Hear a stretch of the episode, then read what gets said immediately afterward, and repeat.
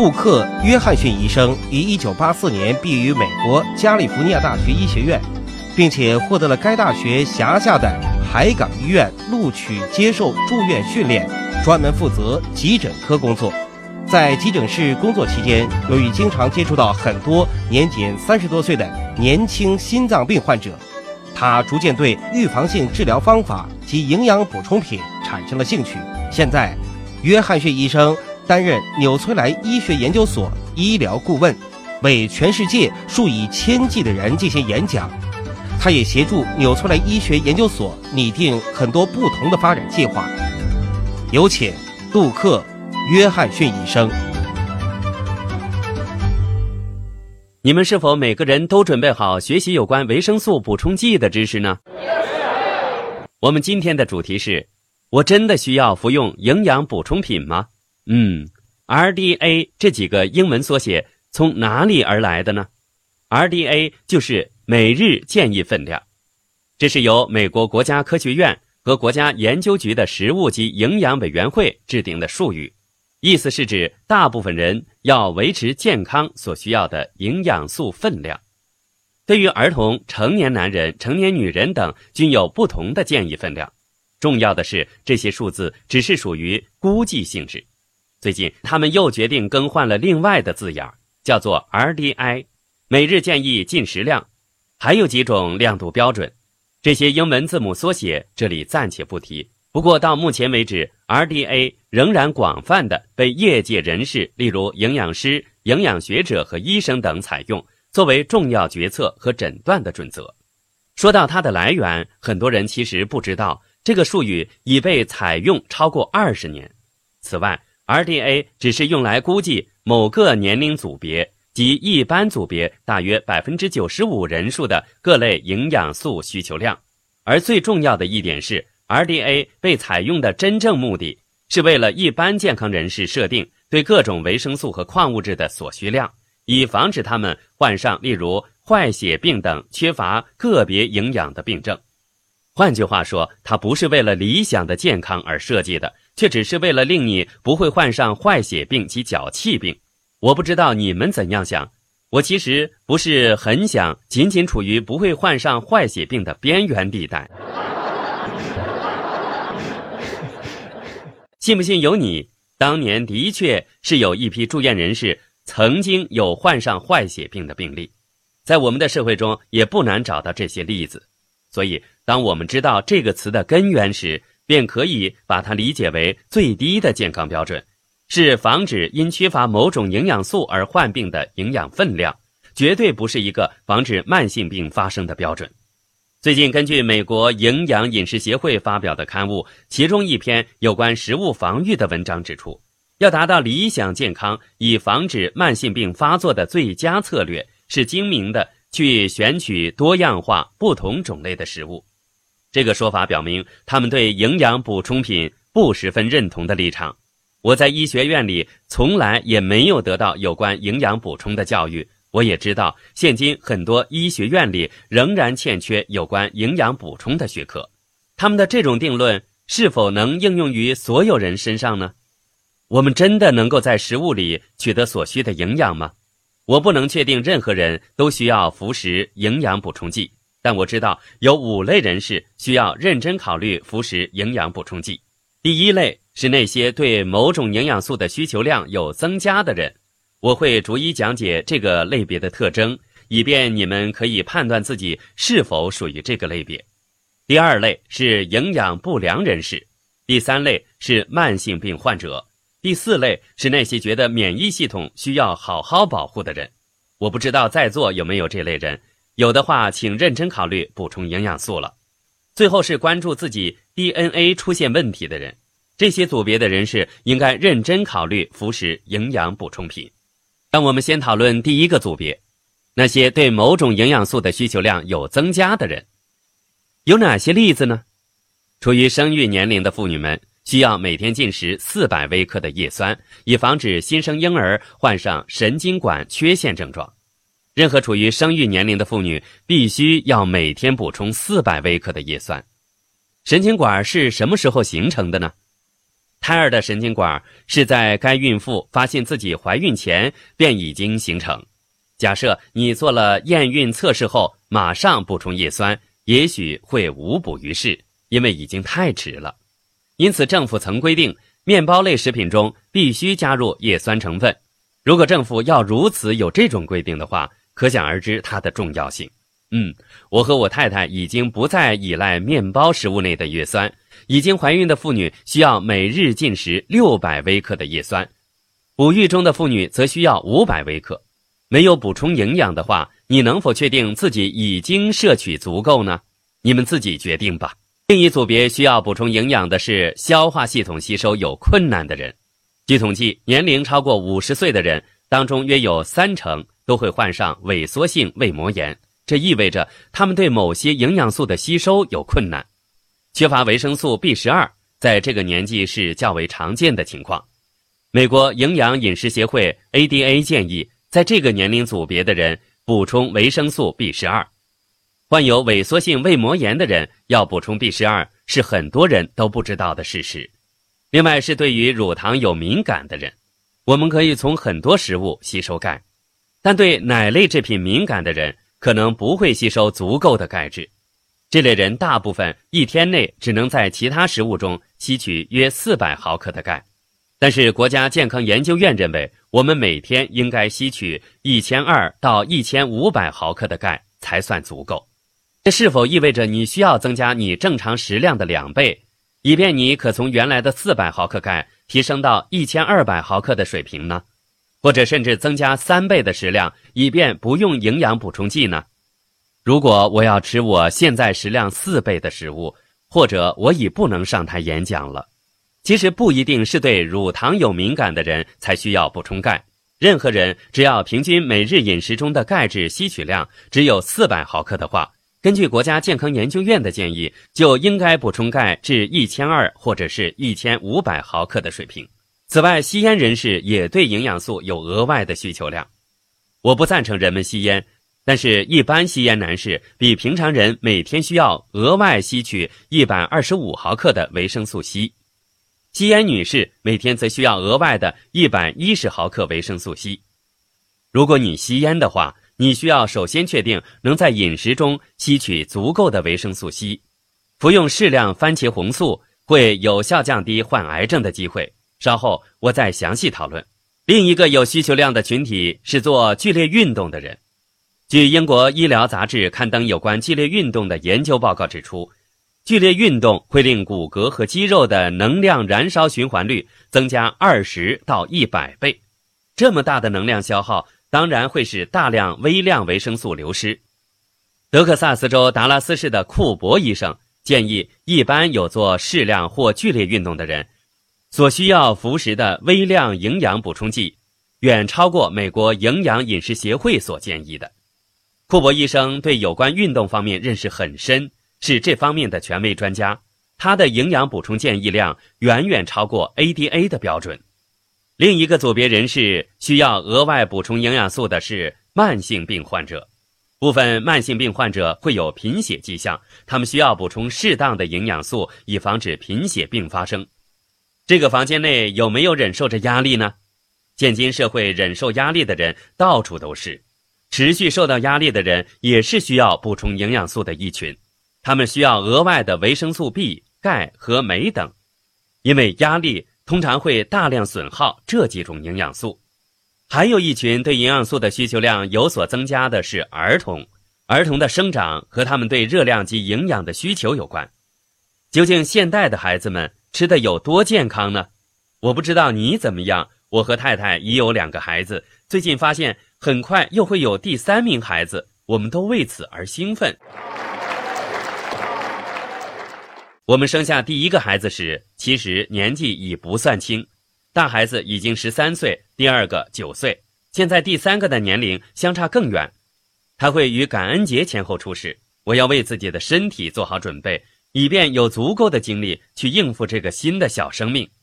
言归正传，说来有趣。在我小时候，能有机会到 A W 快餐店的汽车外卖部已是很奢侈。当时我的祖父母一个星期只带我去外面吃一顿快餐。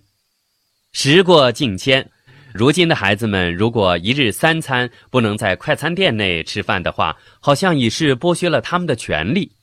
这也难怪，因为开车不到二十米的距离便可能见到一间快餐店。我们都知道，这些快餐店汽水等东西与生活繁忙有关。说起汽水，这种饮料含有大量的磷，而我们身体的钙和磷是需要有一个平衡的。吸取大量的磷会使大量的钙从身体流失。有很多少女喜欢喝汽水，这会使她们流失大量钙质，将来患上骨质疏松症的机会也会大增。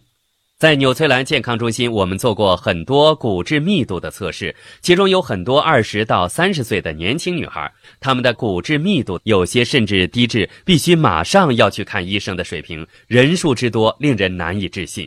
在一九八八年的时候，进行了一项有趣的研究，奔腾医生做了一项有关服食营养补充品对儿童智力影响的实验。他把一群十二到十三岁的儿童分成两组，并记录两组的智力分数，然后一组开始服食营养补充品，另一组则没有。经过一段日子后，补充营养的一群孩子的非语言智商分数，比在未服食营养补充品之前有明显的增长，而另一组的非语言智商分数却没有显著的进步。由此可见，营养补充对儿童的非语言智力有线性的帮助。好，现在让我们要讨论一下营养不足的一群了。首先是老年人。根据美国营养饮食协会和 ADA 杂志刊登的一份审慎的评估报告指出，大部分老年人，尤其是住院的老年人，通常都缺乏维生素 D、维生素 C、维生素 B 十二、维生素 A 和钙等等。另一群营养不足、需要补充营养的人，是那些少吃蔬菜和水果的朋友们。刚才我们谈论过，究竟多少人可以在各种不同的食物类别中摄取所有的营养呢？据一份2000年《大众健康杂志》的文章指出，只有百分之二十三的成年人每天能五次吃下蔬菜和水果。以此数据来看，我们其余的百分之七十七成年人是需要补充营养的。如果你是其中之一的话，你便需要服用营养补充品。当你考虑吃蔬菜类食物，你们认为哪些蔬菜是最多人吃的呢？最多人吃的是美国生菜，第二位是番茄，第三位呢是炸薯条。我是认真的，薯条居然属于一份蔬菜，这样不很健康吧？在二零零零年《大众健康杂志》的另一篇文章内，作者约翰逊认为。常吃深绿色十字花科类的蔬菜、番茄和柑橘类水果，可减低患癌症的风险。我们不能找到取代蔬菜和水果的其他食物，所以说吃不足够蔬菜和水果的人有需要进食营养补充品。儿童及青少年的饮食习惯通常都不健康，导致青少年肥胖现象大幅增加。素食者可能不一定需要补充营养品。但严格的素食者通常会对于吸取维生素 B 十二、维生素 D、铁质和钙质等遇到困难。到目前为止，刚才所提及的组别，有没有你自己或你们所关注的亲友或顾客可能遇到的情况呢？跟着要谈论的一群，可能和大家有较密切的关系，就是那些关注慢性病发病率的人。早些时候，我们谈论过慢性病。举例说，前列腺癌是美国男性死于癌症的第二号杀手。自1989年以来，有三项有关减低前列腺癌发病率的研究显示，服食番茄红素可减低前列腺癌发病率百分之四十。番茄红素一般可于鲜红色的蔬菜和水果中找到，在番茄浆中尤为明显。我们有一样非常有名的多种营养素产品，贝利健就含有番茄红素。你只要看看标签便能找到。一九九五年，根据国家癌症研究所发表的一项统计，对于前列腺癌的跟进报告中指出，服用番茄红素可减低前列腺癌发病率达百分之三十五之多。而对于已患有前列腺癌的人当中，服用番茄红素的人士中有百分之五十三不再复发。这会令你吃惊吗？对我而言，能够这么有效的。改善一种严重的病症，简直是匪夷所思。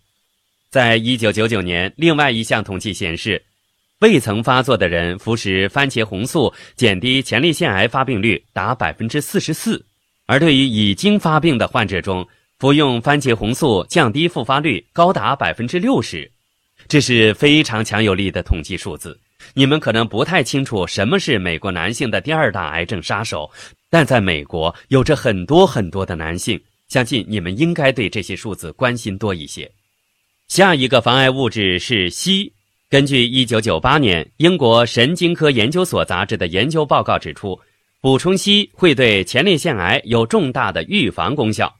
服用200微克硒，有效的减低前列腺癌63%的发病率。我们的多种营养片的标签上都有番茄红素和硒质异这两种防癌物质。另外，还有一些医学健康研究指出，同时补充番茄红素和维生素 E，比单单服食维生素 E 更戏剧性的减轻那些顽强前列腺癌症的复发率。虽然维生素 E 也可以单独减低发病率的数字，但不及两种营养素同时发挥那么有效。好，让我们谈论一下肺癌。据统计，全美国男性和女性在所有癌症死亡的数字中，肺癌高居首位。过去多年，女性因癌症死亡的首要原因通常是乳癌，但过去二十到三十年间，肺癌的数字一直急剧上升。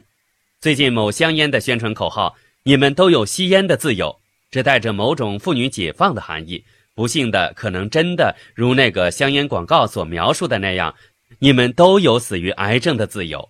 肺癌已取代乳癌成为女性死于癌症的头号杀手。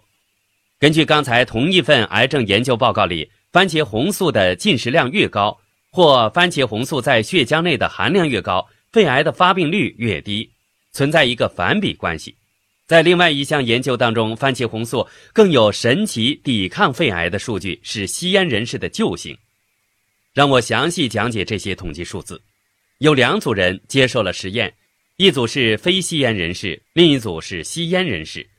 所用的营养素，一种是甲种胡萝卜素，另一种是番茄红素。非吸烟人士服用甲种胡萝卜素补充剂，可减低肺癌发病率百分之六十三。同样的，非吸烟人士组别服食番茄红素补充剂，则把肺癌发病率降低百分之十四。假设在你一生中的某时段你是吸烟者，或者你认识吸烟人士。吸烟组别的人补充甲种胡萝卜素，可减低肺癌发病率百分之十六，但番茄红素却为吸烟组别的人降低百分之三十七。对我而言，这是多么戏剧化的结论呢？或者我应该说，那是写这些报告的研究人员的结论，不是我的统计数据。有时候我也不明白，为什么不是每个美国人都知道这些事实呢？我也不知道为什么这些统计数字不出现在报纸的头条新闻呢？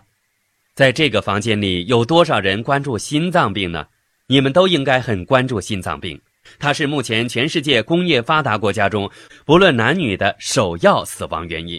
如果你们曾经非常关心心脏病，或者认识一些担心会患上心脏病的朋友，根据1999年的一项研究所得，服用一克的奥米加三脂肪酸。便能有效地将死亡、非急性心脏病和中风等症状减低百分之十到百分之十五，这是非常可观的效果。在一九九三年的另外一项研究中，一百个国际单位的维生素 E 可降低百分之四十。此外，在一项剑桥大学的研究里，以及其他数十份报告里，都有数据支持维生素 E 能非常有效降低心脏病的发病率。另一方面，最近我也留意到两项研究声称对维生素 E 的功效没有肯定的结论。当我尝试去详细分析这两项研究，却发现他们的研究范围遍及十一个国家，超过二百五十家医务所。对于参与研究的人们有没有切实执行营养补充，有没有控制饮食，他们都没有进行实质的监控。而有部分研究的国家处于地中海区域。所以，我认为这两项报告未足以否定之前有关维生素 E 的数十项报告的结果。跟着要谈论的是有关叶酸的研究。叶酸是可以降低血液中的同型半胱氨酸。我曾提及，同型半胱氨酸是心脏病的一个并发因素。一九九八年，英国医疗杂志证明叶酸可以有效地降低同型半胱氨酸。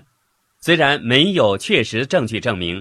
降低同型半胱氨酸可以防止心脏病发作，但他们已经知道心脏病发作通常和同型半胱氨酸的浓度上升有关，所以一般推测减低同型半胱氨酸的浓度可以同时减低心脏病发作的机会。虽然这个假设未经证实，却是极有可能的事实。另外，《内科医学杂志》二零零零年期刊中的一项研究证实，服食维生素 C 可以降低心脏病的发病率。你可以从许多上述的医学研究报告获得证实。假如你对心脏病非常关注的话，不妨考虑补充营养素以降低心脏病的危机。骨质疏松症又如何呢？国家健康研究所和 RDA 同时建议，九岁至十八岁的年轻人每天应吸取一千三百毫克的钙质。不同性别、不同年龄的骨骼发育以及代谢情况不一样，所以有关机构最近做出了调整：九至十八岁的青少年每日建议量为一千三百毫克，十八到五十岁为一千毫克，五十岁以上重新回到一千二百毫克。假如你担心会患上骨质疏松症的话，你可以考虑补充钙质。关于骨性关节炎，据医学杂志《兰开》的《柳叶刀》二零零一年期刊中的一项研究报告指出，骨性关节炎的病患者在服食葡萄糖胺后，无论在减少痛苦以及恢复关节功能方面都有所改善。这是一份备受尊崇的英国医学杂志《柳叶刀》所得出的结论。如果你担心会患上结肠癌呢？你有必要担心的，因为数据显示，结肠癌是美国男性癌症死亡率最高的第三位，女性方面则排名第四。补充钙质被证实和减低结肠癌发病率有关。经英格兰医学杂志一九九九年的一份研究报告指出，通过补充钙可减低百分之十七结肠癌发病率，而内科医学年刊的一份研究报告显示。叶酸可减低结肠癌发病率百分之三十一，到底有没有人听到上面的数字，会不会觉得惊讶呢？是否只有我对这些数字感到兴奋呢？多么难以置信呢！这些数字实在太精彩了。你们还可以从哪里找到这些数字呢？还有什么其他方法可以比上面所述更有效地减低慢性病的发生呢？我认为不会有的了。假如你担心患上乳癌，又怎么办呢？几乎是健康研究的报告中指出，补充贝塔胡萝卜素可降低患初期乳癌百分之十七的可能性。留意跟着的数字，有乳癌背景的人及在家族内已有成员曾经患过乳癌，通过补充甲种胡萝卜素，这些人患乳癌的可能性降低了百分之五十三。据我所知，和乳癌有关的资料实在太多了。一份研究报告是否可以证明一切呢？不可以，但有一篇很实在的研究刊登于国家癌症研究所杂志内，不会是一项似是而非的报告。大家有兴趣的话，我可以提供资料以供你们参考。再重复刚才的例子，在有乳癌背景的女性补充贝塔胡萝卜素，可降低患乳癌的机会。顺便一提，很久以前曾经有些实验证实，服用合成的贝塔胡萝卜素。虽然可以降低患乳癌的机会，同时也会引致增加肺癌发生的可能性。原来合成的贝塔胡萝卜素确实会构成肺癌的受体，所以我不赞同服用合成的贝塔胡萝卜素。而实验证明，天然的贝塔胡萝卜素则没有这种副作用。所以，我们对能生产出天然的贝塔胡萝卜素的厂家应该感到安心。补充黄体素。可降低乳癌发病率百分之六十二，补充维生素 C 可降低百分之六十三。但是研究发现，只有食物中的维生素 C 才有如此功效，而不是透过营养补充剂。不过，贝塔胡萝卜素则没有这种情况出现，就是说，食物和天然营养补充同样具有功效。而对于每天都喝酒超过十五克的妇女，贝塔胡萝卜素补充剂可降低患乳癌百分之四十五的机会。如果你们担心患乳癌的话，这些强有力的统计数字可供你们参考。假如你们担心家族有某些病患者的记录，我希望能给你们提供到一些信息，以便你们可以做决定。可能到目前为止，我还没能讲到在座某些朋友所关注的病症，或者你们很关注如何保护免疫系统的问题。据美国临床营养学杂志的一项研究透露，自然的致死细胞会扮演一个自然免疫系统角色，去对付肿瘤和受感染的细胞。这项研究的结果进一步巩固了个别微量营养素可能影响了老年人的致死细胞数量和功能这套理论。所以，上了年纪的人如果没有补充足够的营养素，按照这项研究的结论，你们应考虑补充营养，并要确定这些微量营养素的存在，透过增加这些细胞数量，间接增强身体的免疫系统。在一九九七年，美国医学会杂志另外的一份研究报告中指出，补充二百个国际单位的维生素 E 可改善 T 淋巴细胞的免疫功能。顺便一提的是，过去多年以来，维生素 E 的每日建议量为三十个国际单位，最近则调整为五十个国际单位。而剑桥大学有研究显示，四百个国际单位的维生素 E 可有效地减低心脏病发的机会。你们有没有什么概念？假如要你们在食物中吸取这四百个国际单位呢？会是什么情形呢？顺便提一下，维生素 E 对老年痴呆症也十分有效。如果你们对老年痴呆症十分关注的话，八百国际单位足以保护老年痴呆症。假如你们要在食物中吸取这四百到八百国际单位的维生素 E 的话，你们每天大约要吃下十二大罐的喷腾牌花生。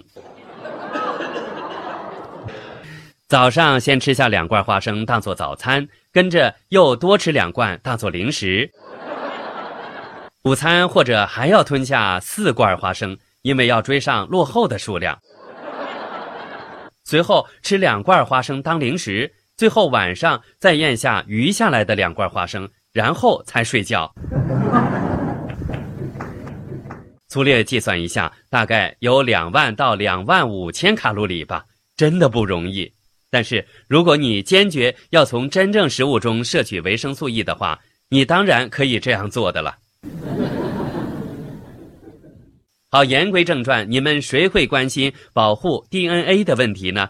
假如你们当中有人关注 DNA 能否受到保护的问题时，有个令我感到很神奇的研究，是来自2001年基因突变研究，请细心听着。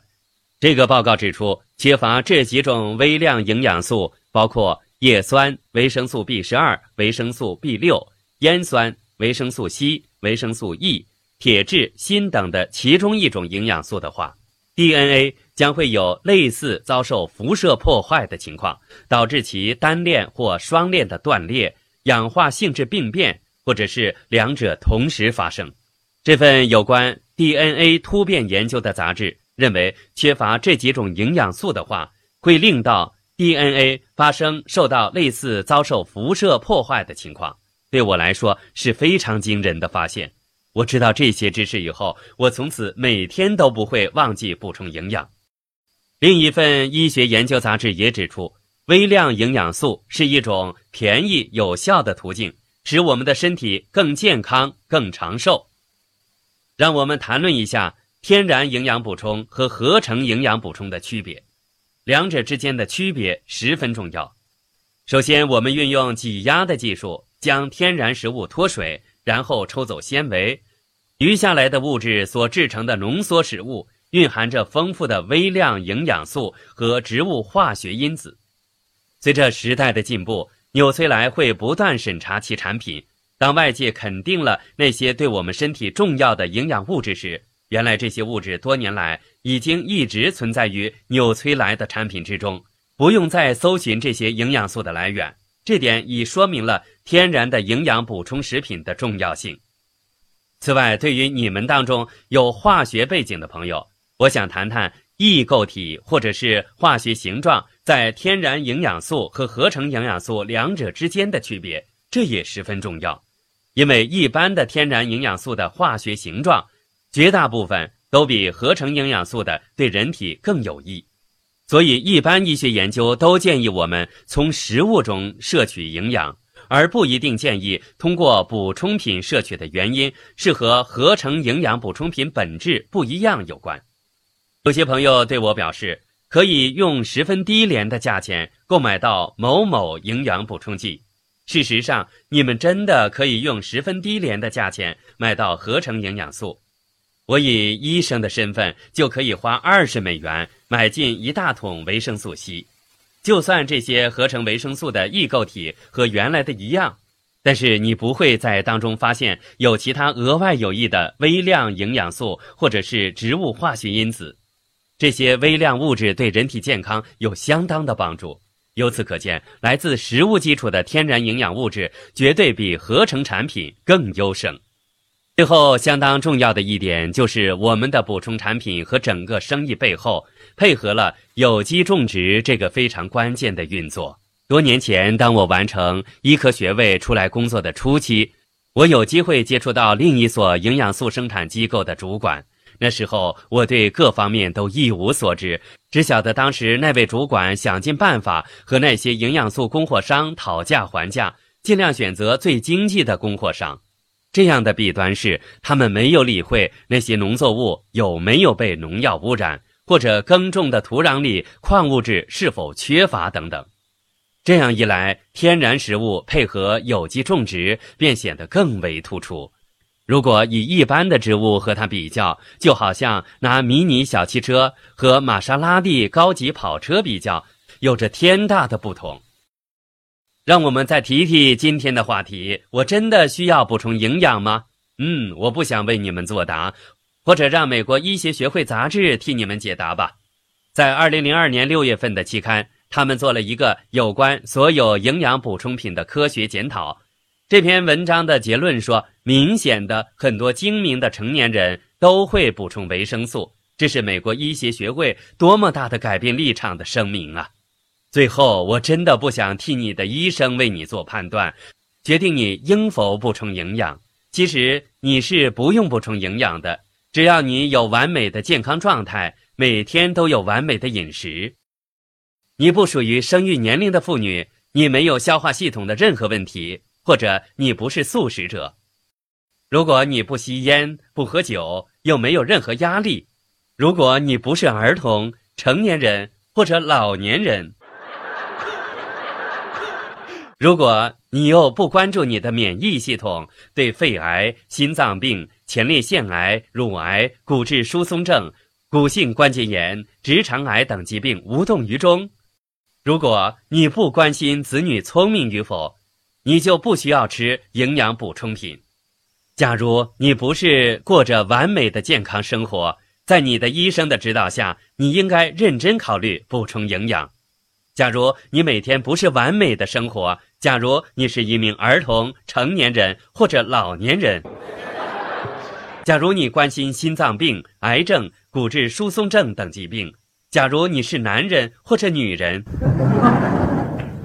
假如你关心你的免疫系统，关注你的 DNA 会病变，假如你关心你的子女的智商的话，我希望今天的讨论可以为大家找到答案。